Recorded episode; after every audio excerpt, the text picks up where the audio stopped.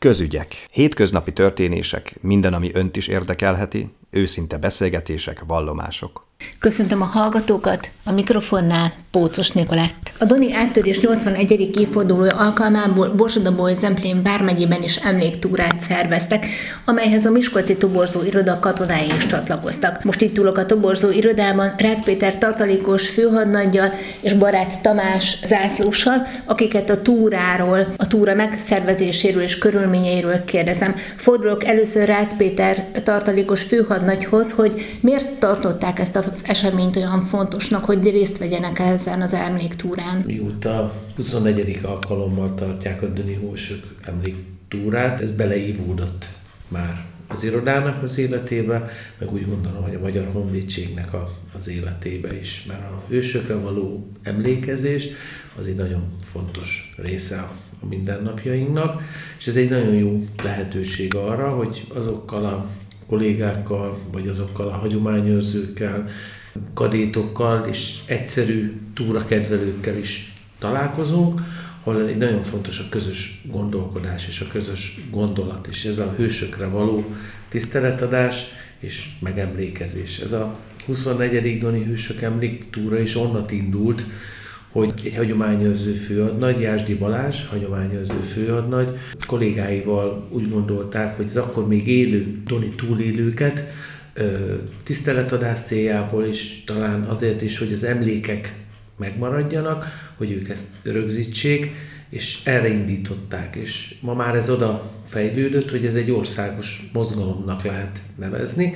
Több mint 20 helyszínen párhuzamosan folynak ilyen emléktúrák, és mi ennek a Csati Zemplén menetszázadhoz csatlakoztunk, hogy Újhely, Rudabányácska, Károlfajva és Sáros patakra az emlékműhöz érkezvén, kb. 21 kilométert megtéve, adjunk kellő méltóságot ezeknek a hősöknek, akik elhunytak, illetve onnan hazatértek. Mert az emléktúrán a szervezők elmondták, hogy ez nem csak az elhalálozott hősi halált halt katonáknak fontos, hanem azoknak is, akik hazajöttek már. Nagyon sokszor az emléktáblákon csak azt látjuk, hogy milyen nagy és milyen borzasztó veszteséget szenvedett a Magyar Honvédség, de látni kell azt is, hogy milyen sokan hazajöttek, mert az is egy óriási hőstet, és utána a mindennapokba visszaintegrálódva élték tisztességesen az életüket.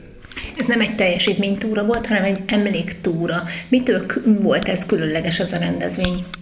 Hát attól különleges ez a rendezvény, hogy mondtam, hogy nagyon heterogén a résztvevők.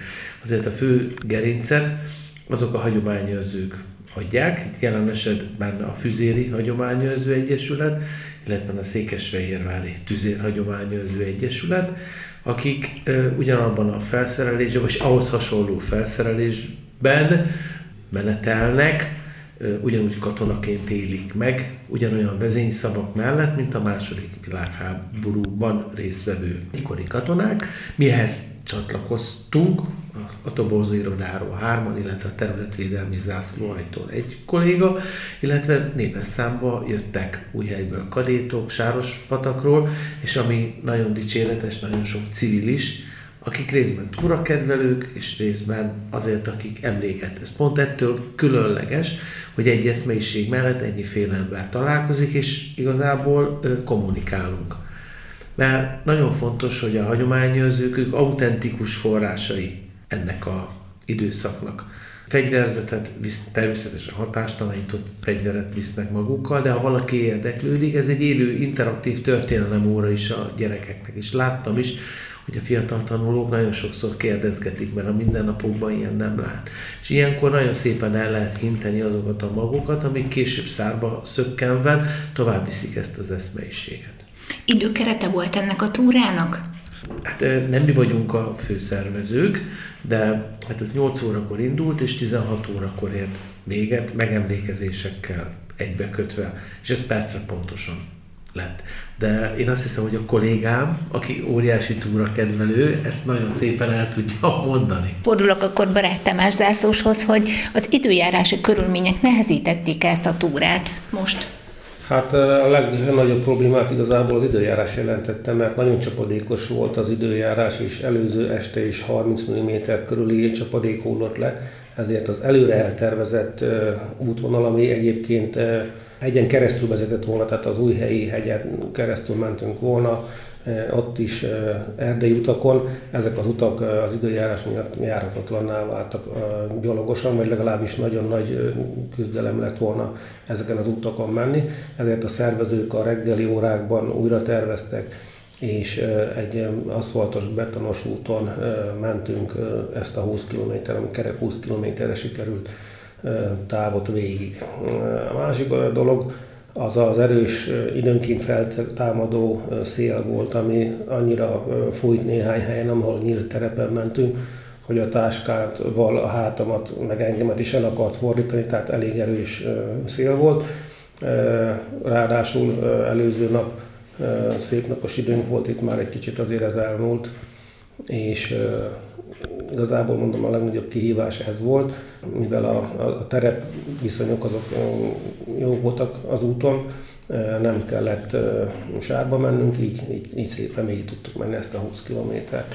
Egyébként a civilek között, ugye, amit említette a Péter, hogy sokan voltak, volt egy 83 éves bácsi, aki már egy túrát ezen a héten megcsinált, most megcsinálta velünk, és vasárnap a Kazinc Barcikai Doni emléktúrát is megcsinálja.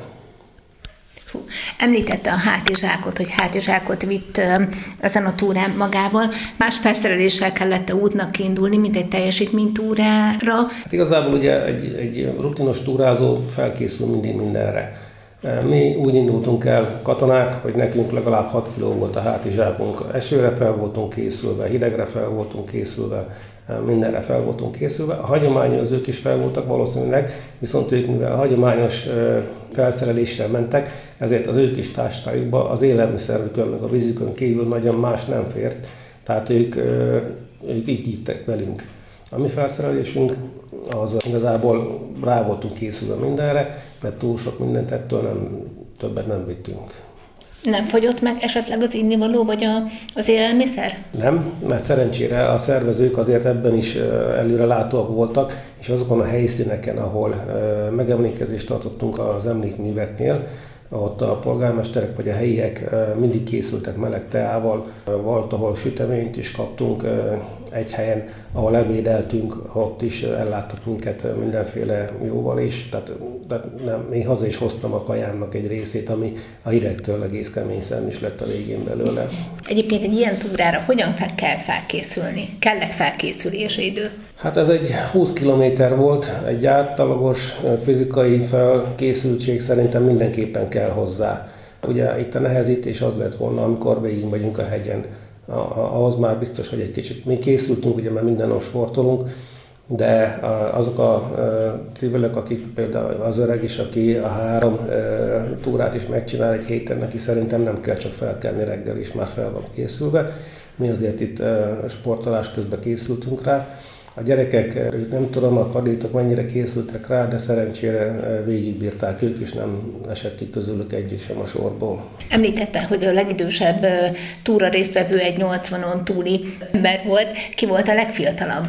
Hú, azt nem, nem tudom így megmondani, hogy mennyi idős lehetett a legfiatalabb, de mivel kadétokról van szó, ilyen 10 éves korosztály volt, szerintem 15-6 körül lehetnek akik voltak velünk. Fordulok főhadnagy úrhoz, és azt szeretném még kérdezni, hogy ezen a túrán való részvétel egyfajta presztist jelente az iroda számára? Igazából persze valamilyen szinten, de inkább az erkölcsi tartalma. Tamás kollégám, ő gyakorló túrázó, ő még szilvesztert is valamikor túrában ünnepli. Mi keressük a lehetőséget. Bocskai portjával kapcsolatban is beszélgettünk már futóversennyel kapcsolatosan is. Nekünk ez nem effektív, ez nem toborzás. A feladat szabásainknak ugye az egyik fontos gerince, a toborzás, hadisír, humánosztály, Tamáséknak. Ennek inkább erkölcsi üzenete és tartalma van. Mindennyiunk, akik itt az irodán élünk és dolgozunk, tudjuk, hogy akkor 43 január 12-ével egy olyan sorsfordító időpont volt a magyar történelemben, ami, ami visszamóhatatlan károkat indított el.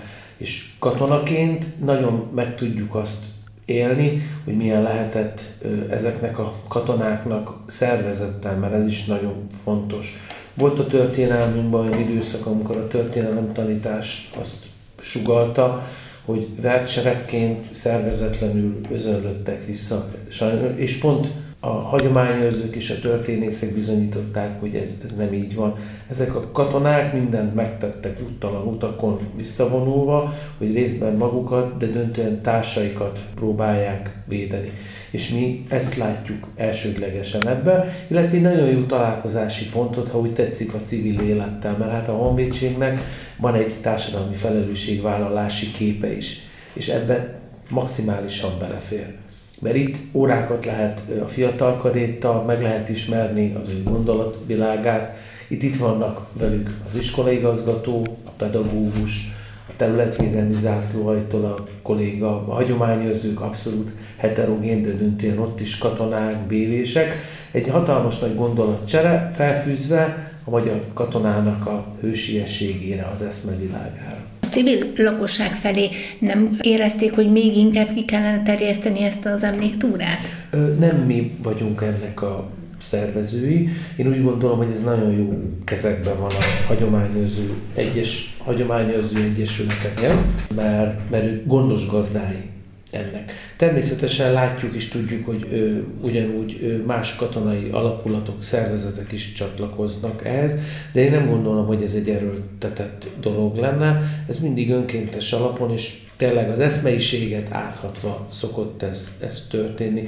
Nem vagyok benne biztos, hogyha mi kezdenénk ezt el, ezt a Doni emléktúrát. Ez nagyon szépen felépített, és egy nagyon jó működő struktúra, ahol mi vendégek vagyunk, de olyan vendégek, akik kellő tisztelettel viseltetnek a, maga az esemény iránt. És ez a rendezvény jól beilleszthető egyébként a katonák mindennapi testmozgásába? Szerintem abszolút. Igen, hát legutoljára szeptember 23-án Tamással a Bocskai portját teljesítettük, és 5 és 6 kilométeres átlagot mentünk. Igaz, Debrecen környékén, ott, ahol 80 méter a, a szint különbség, itt az Emplénben azért itt több száz méterekbe szoktuk, de itt ezen a túrán egyetlen egy embernek se okozott ez, ez problémát. Nekünk meg kifejezetten jó. Annyi, hogy a szél és az időjárási viszonyok kicsi spártai körülmények, de azért ez a műfaj, amit mi választottunk életpályának, azért ez nem arról, nem arról szól, hogy most a mínusz két vagy mínusz három fok megállít. Ez egy ilyen pillanat volt, ezt megoldottuk, és egy nagyon hasznos része volt ez a pénteki nap az életünknek. Zászlós úr, mennyiben kellett máshogy készülni erre a túrára, mint egy, egy teljesítmény túrára? Tehát itt nem, nem lehetett eh, egy fokozatos tempót diktálni, hiszen megemlékezések sora tarkította ezt a, ezt a túrát. Nem okozott ez nehézséget? Eh, annyiban okozott talán nehézséget, hogy ugye amikor az ember magától vagy él kisebb csoportban, vagy egy túracsoporttal megyen, akkor folyamatosan megyen, és kisebb megállókat szokott általában tartani. Itt a megemlékezésnél azért ugye a katonai jelleget meg kellett adni a megemlékezésnek, ezért vigyázállás volt, egy ilyen 15-20 perc, mikor meddig tartott az egész megemlékezés, addig ugye ott állni kellett, és az már nagyon nehéz volt, amikor 5-6 kilométer menet után az ember megpróbál állni 10 percig úgy, hogy nem mozgatja a lábát.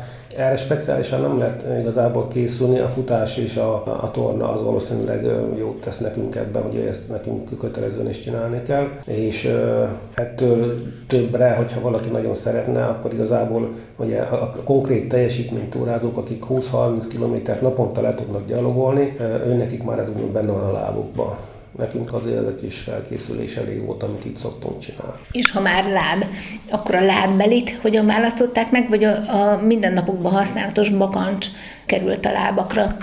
Hát mivel ugye ez egy katonai jellegű túra, mi az egyenruházatunkba mentünk el, viszont már rutinosan próbáltunk készülni rá, mert nem egy, hanem kétféle különböző bakancsot is használunk. Amit most elvittünk magunkkal készülve arra, hogy itt a sárban lesz egy kis hegyi túrázás is, Most, mivel reggel megváltoztatták ugye az útvonalat az időjárás miatt, ez egy mellélövés volt, mert a kemény talpú bakancsba mentünk az aszfalton, amit a lábam nekem legalábbis érzett. Ha ezt ugye előre tudjuk, akkor a puhább talpú bakancsban mentünk volna végig ezen a túrán, és akkor talán egy kicsit könnyebb lett volna ez az egész. Volt ennek az idei túrának valami emlékezetes pillanata, ami önökben nagyon megragadt, ami, amire még évek múlva is akár fognak emlékezni?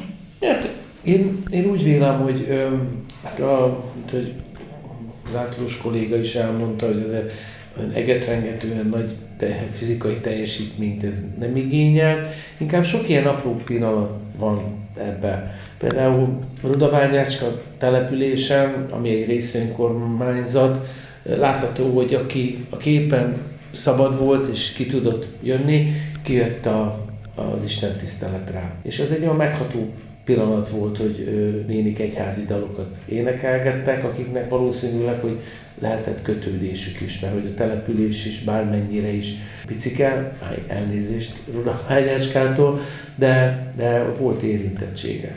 Károly falván olyan szeretettel fogadtak minket a művelődési házba, és tényleg amit sütöttek az idős södő emberek, azt kínálták, olyan tisztelettel hozták a, a teát. Ezek azok azok a pillanatok, ami szerintem mindenki számára eldönti, hogy egy jövőre is így szeretne lenni. Meg az a információs többlet, amit megtanultunk, mert mindig tanulunk valamit is a donkanyar, az még nem egy nagyon vizsgált téma összefüggés. És a hagyományőrzők ezt pedig tényleg úgy élik meg, mintha ott lennének. És szerintem ez a tisztelet az, ami miatt mi minden évben úgy adódik elmegyünk, és örömmel veszünk részt közöttük. Köszönöm szépen a Miskolci Toborzó iroda munkatársainak ezt a beszélgetést és a beszámolót.